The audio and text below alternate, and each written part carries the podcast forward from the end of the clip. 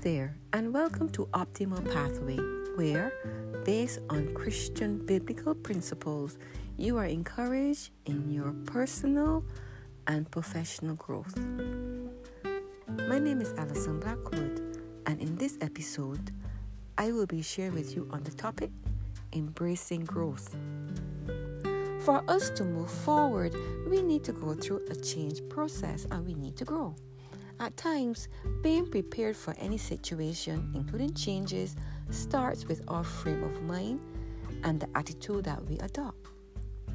Thankfully, God, who knows everything, gives us insights into how He desires to transform our thinking to bring our thoughts in line with His thoughts, and He provides all we need to achieve the changes. God's Word is a precious source to help us spiritually, emotionally, intellectually, mentally, socially, and physically. In the same way a gardener understands that plants need water to thrive, we seek care and nourishment for these different facets of our being. When there is limited rainfall, some vegetation are able to maintain a green look and also continue to grow. The answer at times is in the root system. If some plants get accustomed to receiving water from the surface of the ground, the roots will not be encouraged to go deeper. So, if the surface water supply goes, the plant will struggle to survive.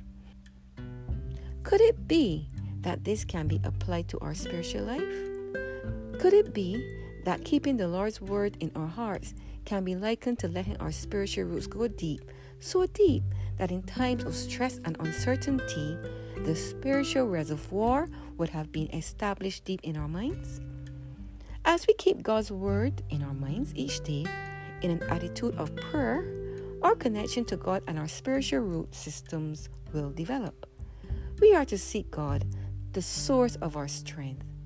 Though the connection is invisible to the human eye, the connection is discerned by our spiritual eyes. Spiritual eyes that are developed as we partner with God.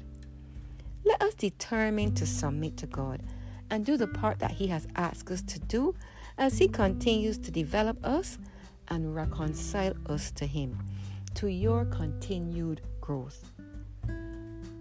I invite you to join me in the upcoming podcast as I share more insights geared at encouraging you to live intentionally.